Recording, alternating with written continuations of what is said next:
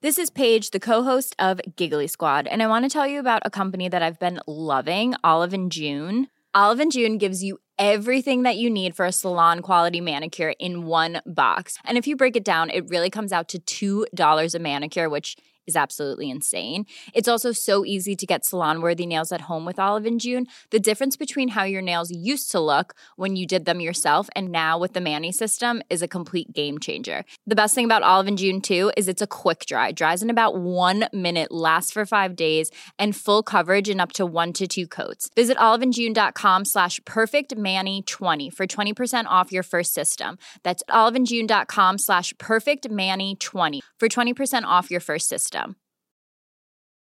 Hey, I'm Ryan Reynolds. At Mint Mobile, we like to do the opposite of what Big Wireless does. They charge you a lot, we charge you a little. So naturally, when they announced they'd be raising their prices due to inflation, we decided to deflate our prices due to not hating you. That's right. We're cutting the price of Mint Unlimited from $30 a month to just $15 a month. Give it a try at mintmobile.com slash switch. $45 upfront for three months plus taxes and fees. Promo rate for new customers for limited time. Unlimited more than 40 gigabytes per month. Slows. Full terms at mintmobile.com. You're listening to the Hawksbee and Jacobs Daily Podcast. This is Paul Hawksbee. And Andy Jacobs. And this is the H and J Daily with some of the best bits of this afternoon's show. Um, Tom Gibbs from the Telegraph joined us. He had put together a list of big, the f- biggest football irritations of the year so far, and they were pretty varied, as you'll discover. Um, we had a bit of a chat, didn't we? We did, yeah. And on a serious note, John Pienaar popped in to see us. You know, kind of legendary uh, presenter. What a great uh, voice he's Times. Radio Drive presenter, and the worlds of sport and politics colliding at the moment. Uh, and It was interesting that- stuff. But yeah. after he left the studio, we both sort of looked at each other and thought, what a thin voices we've got. Yeah, you know, you, I think whoever you meet, uh, really, I mean, what a voice as you as you'll hear uh, now. Six minutes past one. Good afternoon, everyone. Good afternoon, Andy. Who used to say that? Pace. Somebody we knew. And that was a caller. Was it? It was a caller, wasn't it? It was, uh, I think it was an of old clip. yeah. Well, the bloke said he, a great deal of pace. Uh, Not yeah. Adam Pace, obviously. Anyway, I've got breaking news for you. Oh yeah. Uh, this afternoon, the government will announce the takeover of Chelsea. Uh, Thomas Tuchel will be replaced by Jacob Rees-Mogg. Yeah. And the team will now play in double-breasted pinstripes and a tie. Nice. Nice, okay, that sounds good. Other fans, I've noticed this on Twitter, desperate, are desperate for Chelsea to be sh- sanctioned, especially Arsenal fans. Yeah. I think Arsenal are the club that's mostly been affected by Chelsea's rise. Yeah. You know, remember David Dein's famous quote about Russian This is because everything that's going on p- politically at the moment around Oh, yeah. Russian oligarchs. Oh yeah, you I know. think yeah, that's right. Yeah. And uh, and one Arsenal fan said that uh, Chelsea should not allowed to pl- be should not be allowed to play any players bought by uh, Mr. Abramovich in the whole time that he's been at the Good club. news for Scott Minto. He's playing yeah, Saturday. well, yeah, welcome back, Dennis Wise, Ron Harris, and Mickey Droy. yeah. I'd be Have to interested put out the wild chat geese. to John Pienaar about what you know it can actually mean and what. Well, no, well, yeah. I mean, look, I, in in the real world, it, it this all does hmm. seem unlikely. I mean, I've got to be honest. I'm sure every for everybody but hmm. Chelsea fans, it would be hilarious. But it's not. Oh going no. It's not going It to would. happen. It's, not It's the same as if the oil wells dried up and City went Yeah, out of business. suddenly you know, that's all- right. It's all. Stop buying electric cars, all the city fans are shouting. Uh, anyway, Andy, you were there last night, and it was pretty routine, wasn't it? Yeah, I thought that Chelsea played well. It's hmm. the best they've played for some time, and I'm, I, I know. Was there a reason for that? Yes, and I'm not just saying it now. I said it ages before Hmm. ago that Chelsea looked better without Lukaku. They're more fluid. Yeah. They just got a, a look about them that they play in a different way. Havertz gets into different positions, doesn't he? Pops up. I mean, he could have had a couple know. before he So, scored. it- yeah, he played really well, and Hmm. it was a lovely goal, the second goal. And yeah, it's it's always hard to judge. They've looked quite good. Chelsea look all right in cup competitions. It seems Yeah. the league seems to be more of a problem for them, I and they certainly play with more vigour in that game than they did against Palace.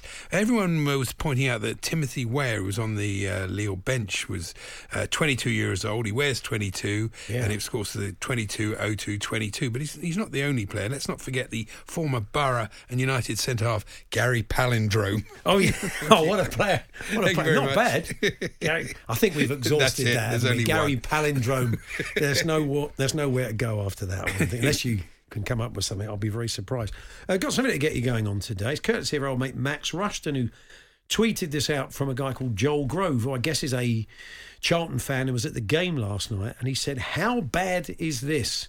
Uh, guy in front of me at Charlton uh, is uh, actually sorting out his VAT while the game's on. Now, unfortunately for our old mate Rubbish, isn't it? Johnny Jackson, who's in charge at the moment, they, they did lose to MK Dons. Uh, and this Charlton fan thought, "Yeah, we're not getting back into this.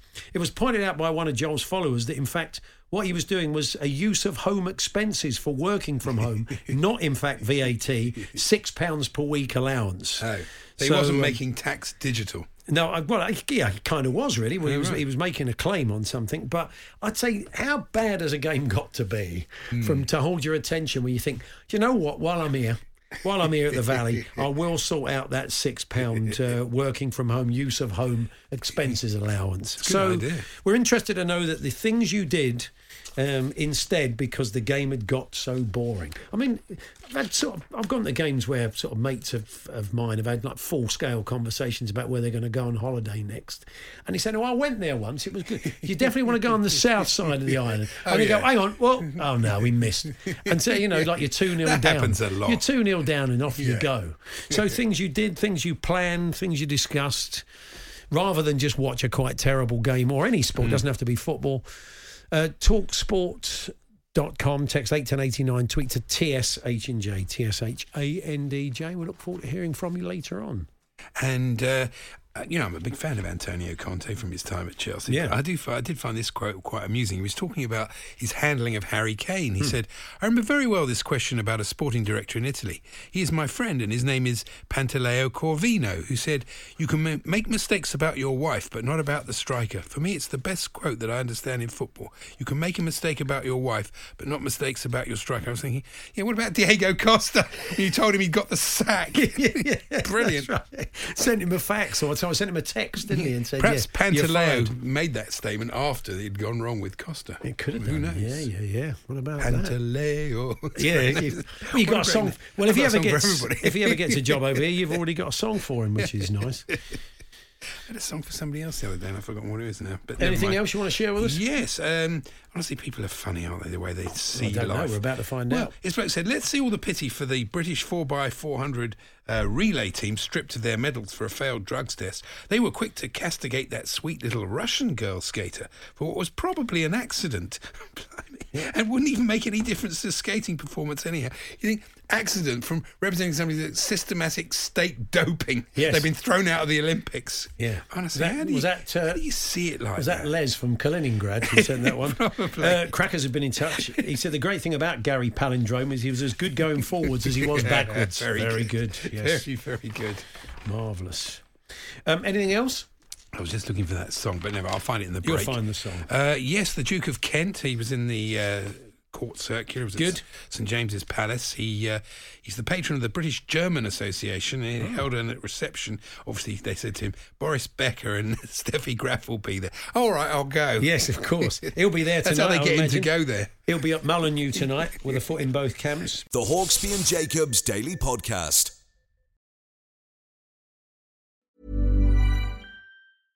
Hey, I'm Ryan Reynolds. At Mint Mobile, we like to do the opposite of what Big Wireless does. They charge you a lot, we charge you a little. So naturally, when they announced they'd be raising their prices due to inflation, we decided to deflate our prices due to not hating you.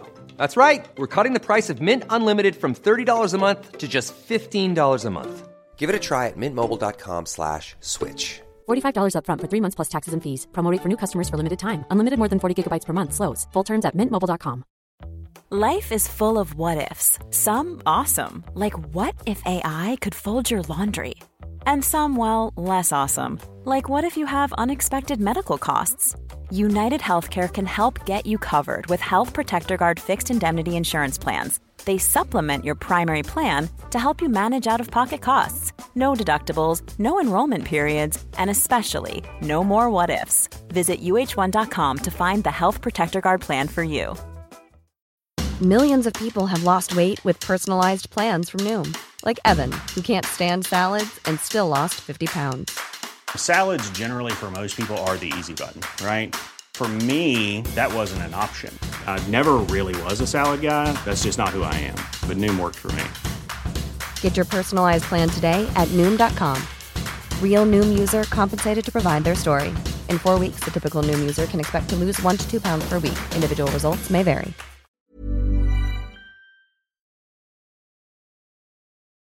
The Hawksbee and Jacobs Daily Podcast. Well, as we were just saying, the worlds of politics and sport colliding at the moment with a Champions League final destined for St. Petersburg in the midst of everything that's going on between Russia and Ukraine. Uh, before we chat to John Pienaar from Times Radio, we're going to hear from Rob Harris, global sports writer for the Associated Press. He was chatting to Jim White earlier and said there is still a chance the Champions League final will take place in St. Petersburg. We saw the World Cup go ahead in Russia in 2018, mm. despite the Salisbury poisoning, despite separatists backed by Moscow going into the Donetsk region as well, and very quickly moved on. It shows sport can very often give cover for regimes like Vladimir Putin. Yes, John Pienaar is with us. Uh, John, good afternoon. Hi, hello, guys. Yeah, I mean, look, World Cups are different, and, and the um, situation's different. Is this situation different? Would you? say, I mean, look, you know, the things that went on in our own backyard that were quite yeah. terrible, but we still went off to a World Cup. Yeah, I mean, that's so. I mean, you, in China, you've got you've got concentration camps in the Xinjiang province where Muslims are herded into, into, into camps and treated in an absolutely inhuman way. And still, you get the, the Winter Olympics. And as you say, that World Cup went ahead.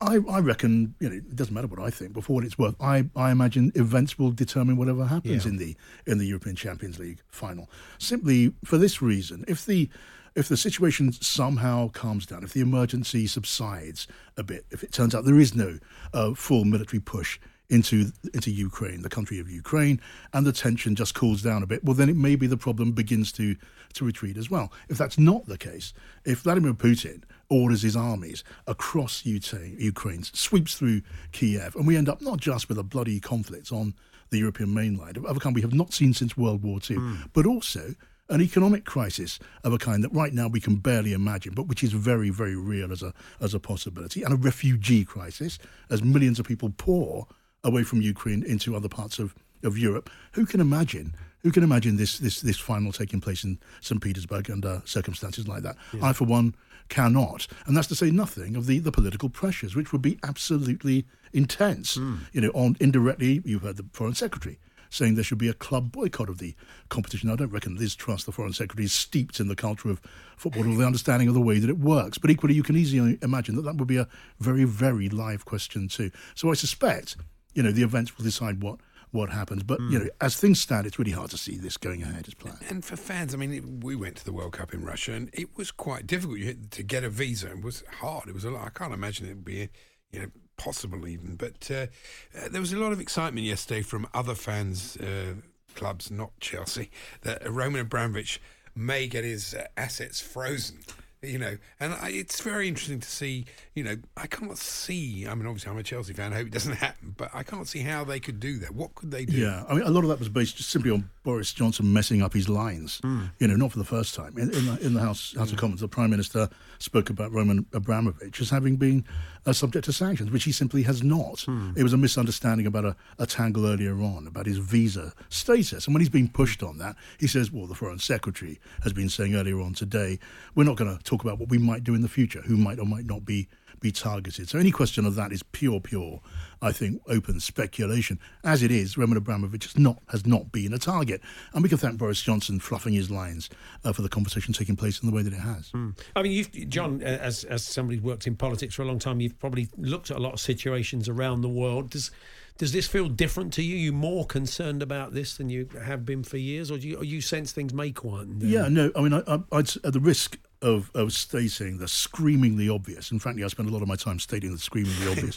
this is this is really really serious. Mm. I mean, if you listen to even listen to the words that are being uttered now. There's the Foreign Secretary this morning, British Foreign Secretary, saying uh, that Vladimir Putin is hell bent on a, a, full invasion. The Australian Prime Minister is saying it could happen in the next 24 hours. Now, look, a week ago it was said that it was going to happen Wednesday, and it didn't happen on Wednesday. The only person who really knows is Vladimir Putin. Mm. But the way He's lining up that mighty force on the Ukraine border. Everything, you know, from the point of view of the analysts, points to a very real plan to sweep through uh, Kiev and do what he wants to do, which everyone understands that uh, Putin wants to do, which is to recreate a Russian empire. Mm. Not so much the Soviet Union as the czars. He sees himself, you know, experts who know a lot more than me say that his dream is to become a new czar yeah. of the modern world. And that would be a very dark place indeed.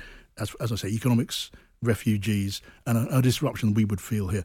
I mean, if there are still people thinking this seems like a, a distant crisis in a in a place far, far away, hmm. again, forgive me for stating the obvious, but this is very, very real. It does feel different. The, re- the, the kind of rhetoric from the Kremlin feels different. We've had a lot of swagger from him before, but this does feel a He's bit such a chilling character. I don't know if you saw that piece of footage yesterday where he's speaking to one of his cabinet members and he's putting this bloke down. The bloke's so Yeah. nervous. You Yeah. can see. He- not somebody you'd want to cross. Oh well, that's well, that that is for sure. I mean, you, you you'll remember the American president spoke of Vladimir Putin as a killer. He called him a killer to his face. I don't know how many people doubt that is simply the literal truth. You're talking about a former, in his time, a former high-ranking officer in the KGB, the Russian secret police. He has under his sway any number of the people who really control Russia. That is the billionaire so-called oligarchs who, who cleaned up when the state-owned enterprises were sold off. They they cleaned up their billions upon billions, and Vladimir Putin got his got his share. He's supposed to have somewhere two hundred billion pounds, or is that dollars? I'm not sure it makes a difference, frankly. Squirreled, squirreled That's away. why he's not going to be that bothered about sanctions, is he? Because him personally, he's got his own money, and it's that's it. Well, I mean, there are there are people who you'd imagine would be worried about sanctions. Some of those people who've got all this money and all these hmm. interests in property and other shell companies and all the rest of it. If there was a serious attempt to get at them, they would feel feel the pain. And it is said, I I say this repeating eighth hand talk here. I'm not talking to Kremlin leaders. I'm not, not talking to the oligarchs, but I'm talking to people who know what they're talking about. Hmm. And they say that some of these people could put the screw on Vladimir Putin if he seriously looks as if he's putting their interests, their massive interests at stake, for the sake of his own czarist ambitions. I guess the hope the hope would be that he gets they put him under the kind of pressure which causes Putin to think again. But you said it yourself. You, you look at Putin in that news conference, so called that, that's addressed to the nation the hmm. other evening. Some said his eyes looked blank. Yeah. He did not look like someone who was interested in reasoning. No. Are, are, the, are, the, are the people with him on this? Do they want to empire build in the same way, or do they basically have no choice? Well, if you're talking about Russian public opinion, I've got a limited understanding of that. But from what you kind of pick up, is what Russian people want is what people want everywhere. They don't want war. They No. don't want massive, massive disruption. They do see Ukraine in a way that you know has been the case for a very long time as a brother nation. They see the Ukrainians as a as a kindred a kindred people. Yeah. And we're talking here about a very very bloody war against these this kindred people, and maybe worse from the point of view of a lot of people in Russia. And I'm kind of making this up now, but it's sort of common sense. Is the idea and the thought of Russian body bags coming back from the front in Ukraine is the thought sort of thing that really upsets any any population and could change the mood there, you know, significantly. What about the role of Gazprom? Because the MPs have called for UEFA to stop taking money from Gazprom. They're a major sponsor of the Champions League. Um, can you see that happening? Um, is it- To be, to be honest, guys, I, I reckon you, you'd know more about that kind of politics than I would. But we all know that Gazprom is a massive player in European football. It's a major sponsor of the of the uh, the European Champions League. They were going to name the stadium. I think they still are in St Petersburg, the Gazprom Yeah, yeah, yeah. Stadium for the for the purpose of the, of the final. So they're a big, big player. Now, will that cause people to think again? Well, look, if it is going to cause people to think again, they're not going to go telling you and me about that. I mean, this this fear of, of, of Ukraine being sort of uh, running into the arms of NATO, which which they see in Russia, which Putin sees as, a, as a real fear. You do worry because uh, if he steps back from that now, then that's going to be accentuated even Yeah. more. They are going to be driven towards uh, NATO even more. So it's Sure. going to be quite difficult for him to back down. that's the worrying except, thing. Hmm. except that's one thing that won't happen. The I mean, the idea of Ukraine joining NATO is a is a is a, a theoretical Hmm. prospect at, at best, and one reason for that is the constitution of NATO says you cannot become a member unless you're in control of your own borders. Now, right now, there has been a pretty much a civil war going on in those two big regions of eastern Ukraine for some considerable time. The two regions that Putin just off the bat recognized as countries. So that hmm. would have been enough. But now he's recognized them as separate so-called republic republics. And Ukraine can't say they're in control of their own borders. So NATO will not want to import another country's war, um, in, uh, civil war, into the membership of NATO. So it was always distant. It now looks more distant than ever. But it hasn't stopped Putin demanding that NATO rule the idea out for all time. And that is also impossible because NATO is not going to tell another sovereign country what it wants to do, what it should do, what it should dream of doing. Finally, John, there there is a school of thought that, that says what they've already done in Donbass and Luhansk is enough to take the Champions League away from them. But you, you're right, you do sense it will be a kind of watching brief from UEFA. They'll see how it develops. Yeah. Uh, and as you say, if they do cross the border in numbers, uh, then they will take it away from them. But they're not going to do anything anytime No, soon. well, that look the idea that the prospects of a St Petersburg UEFA Champions League final effectively disappears if there's a rush into into the you know the rest of Ukraine. I would suggest my guess is, and it's a guess, it becomes impossible. That's Mm. just my my guess. I mean, I can't you know I can't read the crystal ball any more than No. than anyone else. It just seems a certain political logic to to that um, I, I, idea. But as to you know, as to what's going to happen next, frankly, you know. I can't see what's going to happen in 25 minutes' No, time. never, no. mind, never mind what's going to be happening in six weeks or, or two months. So I'd add that just small qualification. The Hawksbee and Jacobs Daily Podcast. Cutting your toenails at the match, I don't think that would be among your uh, great footballing uh, irritations. Uh, in today's Telegraph, uh, Tom Gibbs has listed his. There, uh, yeah, I mean, there's some interesting ones in there, and he joins us now. Good afternoon, Tom. Hi there, how you doing? Yeah. so what, what led you to? What was the one that kicked you off? You thought that's the thing that really annoys me, and like I'm sure I can come up with six others if I try. What was the, what was the, the jump off point for this?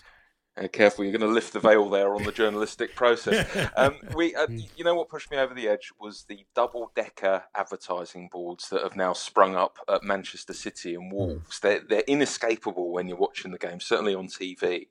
Because they take up twice as much room as you're used to seeing from advertising boards. So, you know, the ads are now getting to a point where they're, um, you know, looking more prominent than the football you're actually watching. And in the case of City, they actually reduced their um, capacity by more than a thousand seats to accommodate this second layer of ad boards. So I've had enough. Yeah, that you, obviously you've tells done you well though to, when you've got a game as good as Tottenham Man City to, on Saturday. Probably one of the best games of the season, and all you took away from it was the ad boards. But if That's, you're that's the problem, isn't it? That's exactly the issue. If I'm, if I'm focusing on that and not Harry Kane being brilliant, then something's gone wrong. But if you're prepared to take uh, the, the, the proceeds of 1,100 football fans out of the equation, it, it tells you how much they're making from their double decker LCD advertising boards, doesn't it? Exactly, and you know it does put rather a different spin on uh, all the uh, all the pandemic uh, messaging about football without the fans is nothing. I think we've seen exactly how much that means in practice now.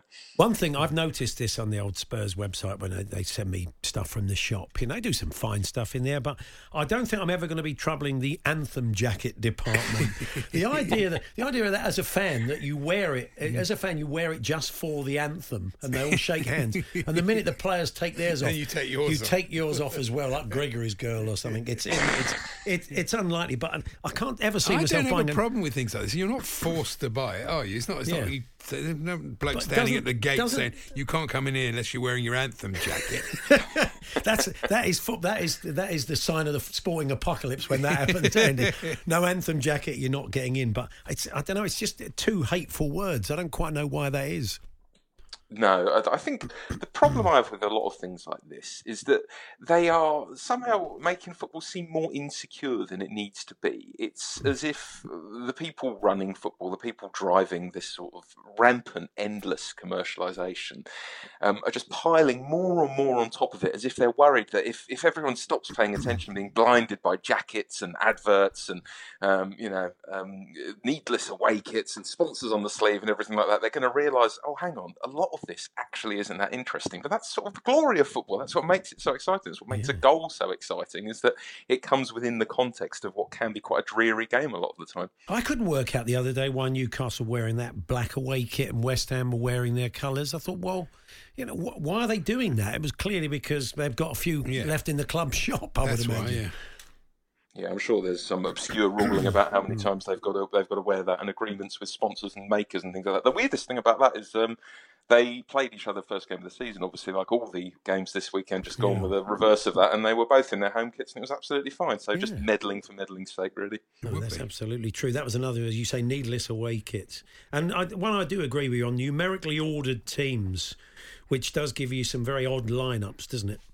Yeah, I mean, this with the Telegraph tackling the big issues as ever. Um, this um, uh, th- this is something you see both at games where you get the teams ran uh, read out over the tannoy before the game starts. Um, and they just get, you know, in the era of squad numbers, it doesn't make any sense to do it in that order. So, um, and Man United tweeted out theirs at the weekend. So their back four, according to what they tweeted out, was Lindelof and Maguire, fine, uh, and then Pogba and Ronaldo. Now, I know that Ralf Rangnick is uh, trying to exert some influence, but I don't think he'd be playing Ronaldo at left back and uh, Wan-Bissaka and McTominay up top. So something's going to ride it. And uh, something that's crept into the game sleeve sponsors. You're not massively keen on those. No, I mean they're, they're just an absolute blight, aren't they? I, I mean, I think that the horse has bolted for sponsors on the front of shirts, and I think, you know, I'm a QPR fan. I think some of our best shirts have been um, aided by the sponsor. We had Guinness for Hmm. Guinness, a couple of years in the eighties. I was about to say that, isn't it strange? The first one that comes to mind. Yeah, it's true. On that era. Commercial partnerships are an odd thing. I was reading this morning that Manchester United have a commercial partnership with the Russian airline Aeroflot. Yeah. Now they've had to cancel the flight to Spain. That is a strange tie-up, isn't it? I know Manchester United are a world club, but do you ever think that? Think, oh no, At least it's an airline. It's not the Do official. It's not the book- official mattress, is it? Or the. Uh, you know, it's, it's- you get when you get the official mattress supplier to Manchester United or Arsenal or Chelsea or whatever. You think, well, do they need one? well, they might. Yeah, apparently so. Apparently so. Valuable money. And but the sleeve sponsor, I mean, I suppose the fans will think, well, look, you know, if somebody wants to get on our sleeve and it means we can sign another striker, then I don't mind. Yeah, but again, you just wonder what, what are the what are the clubs getting out of this? It can't be the difference between signing another striker and not, because that we're talking millions and millions of pounds there. Hmm. I'm not convinced the sorts of disgusting logos you see on sleeves are consistent with that sort of money. Yeah, I mean, you look at shirts sort of in, in Central and South America, and look at the sponsorship on those. I mean, it's a different. Well, they look like cycling jerseys, They Tom, do. not they? So I wonder if we're heading down that route at some stage. Yeah, yeah, all our teams are going to start looking like uh, wonderful size, like the strongest from Bolivia before Yeah. long, I'm sure. Good stuff. Well, it was a good piece. We enjoyed it. Thanks very Thank you. much, Tom. Thanks very much. Pleasure. Tom Gibbs there. His uh, piece on the back of today's Telegraph Sport biggest football irritations of 2022 so far. It's still very early it's on. It's not good for the Aeroflot pilots. As I remember when we were in Russia, they all looked about twelve, didn't they? they did. They did look incredibly young. Anyway, um, I've got a great Andy Jacobs lookalike, sit three rows in front of me Oh, at yeah. Man City, but he always pops to the bar on 38 minutes. That is definitely not Andy. That's definitely not me. That's definitely not him. The Hawksbee and Jacobs Daily Podcast. Uh, yes, I was in the middle uh, on Monday of finishing off my uh, food review. Oh yeah, I I'll come back to that. I love this woman's work. She's in a she's in a top class Indian restaurant, Yes, isn't she? she is. Uh, she was having the uh, roti uh, itself. Somehow excels its reputation. It was unbelievably tasty. Of That's course, good, it was. yeah, yeah. Although I could have eaten piles of it straight up. I used it to mop Straight up. What is it? She in a Guy Ritchie film or something? Straight up. Straight up. Sitting in the tight seating area with a buzz of customers and staff and fresh cooking opposite me, my senses were in overload. Oh, okay, brilliant. Yeah, The dal was singing with rich spices. good. Singing. singing. Nice. And appropriately thick in texture. You are. but that is true. With rogue chunks of chili Yeah. for an extra kick. Well, I like an extra kick. Waking me up from my dreamland. Oh, for goodness On the table, we also had some fried chicken, which were crispy. Is that right? Which was crispy, surely. But never mind. Juicy and oozing with spice. Okay, good. Don't like oozing with spice. My fellow diner ordered the charcoal towel. Ch- Pardon? A stir fried dish of noodles. Oh, what, in an Indian restaurant? How did that happen? Anyway, Maybe she popped next door. not for the faint hearted, but the staff kindly made it extra spicy for us. Is it kindly? Probably not really. It was still packed with different notes of spice and flavour. Portions weren't overly fatty, thanks, but still hearty and very filling. Beautiful. Thank you very much. Well, what a lovely meal she had. You won't even tell her what her name is. I mean, she wonder if she listens in now. Oh, yes. Work deconstructed like that. It can't be a lot of fun for her, can it? Mm. I could give you, she has a, actually, her name has a football clue if I wanted to give Oh, you okay. one. Is her name Pele? Doris Pele, the food reviewer. Anything else you want to share with us? Uh, yes, I uh, I was telling you about. Uh, oh no, I could read this this one. This is a letter to the Star today. oh, yes. Uh, I love this description of Anne Robinson. Countdown has always been a favourite of mine until slobbering Anne Robinson took over. Slobbering? Slobbering? I've never seen Anne slobber. No, no, I don't think I have Very either. harsh, Yes. really. But uh, what can you do? And um, oh yes, where was I with this? I was reading. Yes, I was reading you this. Uh, Racing ad, Alex Gorey. Yes. Because for the last two years, honestly, he's not changed his ad. So much so that it, it kept saying, I've had a great September, right? and by the time it came around to the, the next September, it worked again. But then by the time he got to January, you think, well, who cares what you did in September? But anyway, in 2021, I had close to my best Cheltenham Festival and Royal Ascot meetings, and I've been tipping racehorses for 35 years. Okay. Don't miss this year. Okay. Well, I'll try not to. Yeah. I'm very excited about this year. Okay. And we're pulling out all the stops to make this year one to remember. Make sure, sure you call every day. This year. This year. yes, very much. I take the takeaway from that is very much this year. Uh, me and my mates were watching Port Vale at Barnet. The game was so bad we sat at the bottom of the stand on the floor and played three card brag. Says dear. Sammy from Staffordshire. So just some of the things that you did because the game was uh, quite terrible. Thanks for those. Uh, we may squeeze in a couple more. We- Um, we had a question about Harry Maguire there in the in the Paddy Power quiz. Yeah. There's a very interesting piece this morning about uh, when Maguire scored on Sunday.